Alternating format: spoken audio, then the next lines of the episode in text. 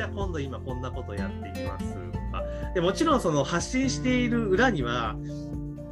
当然発信するのってうまくいったことと失敗したこともちょっと挟むぐらいですけど、その実は表に出てないことって実はもっといっぱいあったりとかするんですけれども、やっぱそうやって発信をしていくことによって、そろそろ完成に近づいてきたんだとか、そんな成果が上がったのねっていうのでやっぱり興味持っていただけるんですよね。でそうして今度はそれをいよいよ商品化しますよっていうと、やっぱ反応が全然違いますからね、やっぱそういうのすごく大事ですよね。そのプロセスを公開していくっていうのはとても重要な、発信方法の一つですよね。なるほど、分かりました、ありがとうございます。ではそんな中で、じゃあこれからですね、アフターコロナ、ウィズコロナですね、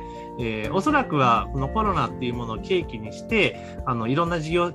業さんとかが、ネットを使ってビジネス、集客をはじめ広告宣伝、あとは販売とかっていうのを活用していこうというところに多分どんどん動かれる方増えてくると思うんですけれども、じゃあ新たにネット集客を始めようと思った時に、気をつけなければいけない点というか注意点みたいなことがあったらちょっと教えていただけませんか？はい、そうですね、とにかく変化が激しい世界ですので、学んだことが何年も続かないっていうところは常に意識してほしいですね。今身につけた技術情報が、2年後3年後は通用しない世界ですので、常に自分自身がバージョンアップしていかないといけないと、常に自分をアップデートする、そういう意識で取り組まないといけないかと思いますし、あとはですね、やはり例えばですけど、今動画なんかも見ましても TikTok、Instagram のリール、あと今年の7月から始まった YouTube のショート、縦型の短い動画がいよいよこれから来るんではないかと言われているんですが、そのように新しいサービス、技術もどんどん変化と進化していきますので、そういったものも遅れることなく取り入れることも重要ですし、まずはですね、個人のアカウントでいいので、試しにやってみるっていうのが重要ですね。いきなり会社のアカウントでやるってなるとみんな構えちゃってですね、どうしよう、失敗したくないなとかよく見られたいなと思うんですけど、その前に個人のアカウントを作ってですね、気軽にやってみると、なるほど、やっぱり動物や食べ物の写真はいいねするんだなとか、小さな発見から始まるんですけど、そういうものが企業の発信に生かせたりしますので、とにかく実践できる環境づくりですね。僕 YouTube も今3つチャンネル動かしてるんですけど、それも会社のチャンネルがメインであって、あとは僕自身カフェ、喫茶店行くのが好きなので、そういうところの紹介をするための趣味のチャンネル、あとそうですね、そういうものを持っていると、常に実践する環境ができますので、特に動画なんかも編集していないと、時々やるとですね、編集の仕方は忘れちゃったり時間かかるんですね。ですので、そういった環境づくりっていうのも重要かと思います。なるほど、確かにそうですよね。まずはひとまずあれこれ考える前に、夏やってみましょうと。でそれをいきなりなんて言いましょうか、会社のアカウントでやるとリスクがでかいので、まずは個人でアカウントを作って軽い気持ちでちょっと触ってみて、である程度掴んできたらじゃあ本番でやっていくみたいな感じがいいってことなんですね。はい。なるほど、ありがとうございます。ではあとじゃあこの今もう令和3年もあと、今10月の後半ですか、あと2年で、終了って、次令和4年年明けてくるんですが、今後ちょっとこの集客方法は抑えといた方がいいぞみたいなのってありますかね？そうですね、今までは、認知、興味関心、検討、購入、拡散っていう流れでしたけれども、SNS の浸透によって認知から購入なんてことも起きてるんですよね。これいいなと思ったら、特にインスタグラムなんかそういう環境も設定すればできたりもしますので、ちょっと昔ながらのやり方と今のやり方が今混ざっている状態なんですけれども、なので自社で扱っている商品がどういうものか、例えば結婚式とかお墓とかリフォームってなると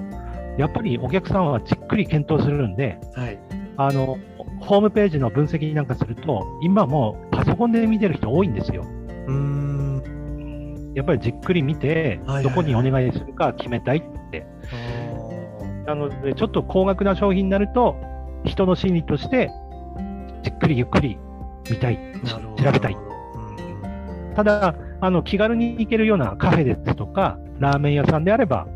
インスタグラムで知って、あ、じゃあちょっと行ってみようってなりますし、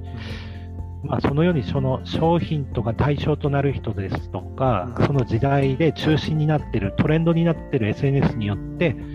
入り口から出口までが変わることがありますよと、そこだけはこう気をつけてくださいとは言いたいですね。ああ、なるほど。ってことはもうあれですよね、もうなんて言いましょうか、まあ、自分でなんか好きな人は自分でリサーチして、こう取り組んでいくのはいいけれども、ちょっとそういうの苦手だなっていう場合はもう久野さんのような専門家を一人見つけてお願いしちゃった方が早いってことですよね。そうですね、この間も毎月ミーティングしてる社長さんから、はい、なんか動画がちょっと投稿できなくなってしまったんですってことで相談を受けて、いろいろお話聞いたら、まあ、僕ら専門家からしたらなんてことないんですけど、やっぱり一般の人からしたらちょっと難しい原因で、ただすぐZoom でお話しして解決したんですけど、実は小規模事業者、中小企業の経営者さんっていうのは、はい、ちっちゃいことで悩んでる人が多いんですよ。ああ、そうなんですね。で、そのパソコンやスマホや SNS の設定などなどで、ちょっと小さいストレスになっていることが、まあ、大きな影響はないんですけど、常にこう気になるような、支障が出ていると、なのでこう車の保険じゃないんですけど、やっぱりこうきちっと連携を取っておくことで、何かあったら聞ける人っていうのをそばに置いておくことが重要だなって思います。そうですよね。なるほど。まあ、確かにその、まあ、経営者さんとかだと、まあね、年齢もちょっと幅広ですけれども、まあ、どちらかというと、まあ、50代中盤以降の方々になるとちょっとやっぱ苦手な方多いですもんね。以前と比べればやられる方増えてますけれども、やっぱまだまだネットみたいな感じが多いですもんね、結局ね。なるほど、なるほど。わかりました。はい、でも気がつけば結構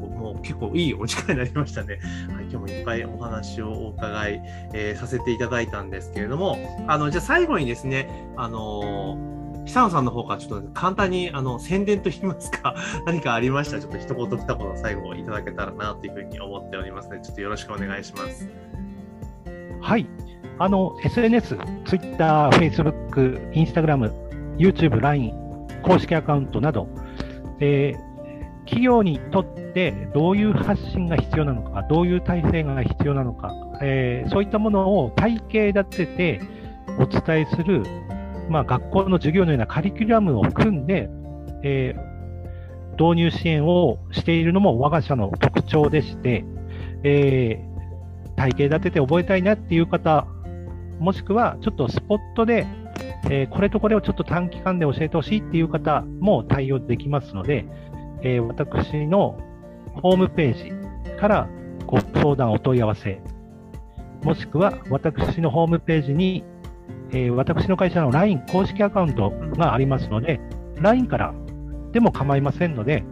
何かありましたらご相談ご連絡ください。はい、ありがとうございます。ありがとうございます。もう今の時代、本当あれですよね。今までであれば、自分のいる拠点の人しかこう宣伝できなかったのも、全国の方にアプローチができて、全国の方にサービス提供できるのはすごくいいですよね。それはやっぱりこのコロナの影響による大きなメリットで、やはり皆さん、Zoom を使うことが抵抗なくなりましたので、それはやっぱり大きいですね。そうですよね。もうはい、来週も私Zoom のセミナーを依頼を受けてやるんですね。はい、それはどういう経緯でそういう企画が立ち上がったのかということで、その商工会さんなんですが企画してくださった方に聞いたところ、事業所さんに聞くと、その LINE に参加することはもうだいぶできるようになったんですが、皆さんがおっしゃってるのはZoom を主催者として立ち上げるやり方ですとか、これからはそっちを覚えていきたいと、教えてほしいと。ですので来週僕が担当するセミナーは前半1時間は僕が座学、説明をして、後半は実践をします。実際に皆さんにそれぞれ主催者になってもらって、参加してもらうときにはどういうマナー、ルール、操作が必要なのかってことで、ですのでこの2年、コロナの影響で2年経ってですね、その辺もですねちょっとずつ変化が出てきてるなと、いうようなことを感じました。ですよね。なるほど、ありがとうございます。で、先ほど久田さんから告知があった通り、あとこの音声の概要欄のところにですね、久田さんのホームページのリンク貼っておきますので、今日の久田さんのお話を聞いてですね、ちょっともっと具体的に話聞きたいぞっていう方はですね、ぜひ久野さんのホームページの方にアクセスいただいて、LINE 公式アカウントのね、リンクがあるってことなので、そちらの方からお問い合わせいただけると、もっと踏み込んだ情報をですね、教えていただけると思うので、ぜひアプローチしていただけたらなというふうに思っております。というところで、すいません、久野さん、今日長い時間お話いただきましてありがとうございました。こちらこそありがとうございました。また、近いうちにまたいろいろまたお話をお伺いしたいと思いますので、またちょっとねいろいろ対談できたらなと思いますので、また引き続きよろしくお願いします。はい、今日はどうもありがとうございました。よろしくお願いします。ありがとうございました。というところで、久野さんからですねいろいろちょっとお話をお伺いしました。で、今後ですねまた久野さんといろいろ番組を作っていこうというお話をしていますので、今日はこういったちょっと中小企業さんが実際どういったことで悩まれているのか、どういうサービスを提供しているのかというお話をメインでさせていただきましたが、聞かれている皆さんの中でいやこんなこと聞いてみてえぞとか、多分いろいろあると思うんですね、質問とかっていうのがありましたら、私の音声の概要欄のところに Twitter のリンク貼ってありますので、そちらのダイレクトメッセージでですね、質問などいただけたら、こちらの方の講座の方で、音声、ポッドキャストの番組の方で、回答させていただきますので、どんどんね、質問とかもいただければなというふうに思っております。というところで、本日はですね、福島県でね、経営コンサルタントをされている、ウェブ、特にウェブの集客のね、お手伝いをされている、今日久野さんにお越しいただいてお話をお伺いいたしました。長い時間お聞きいただきましてありがとうございます。また引き続きよろしくお願いいたします。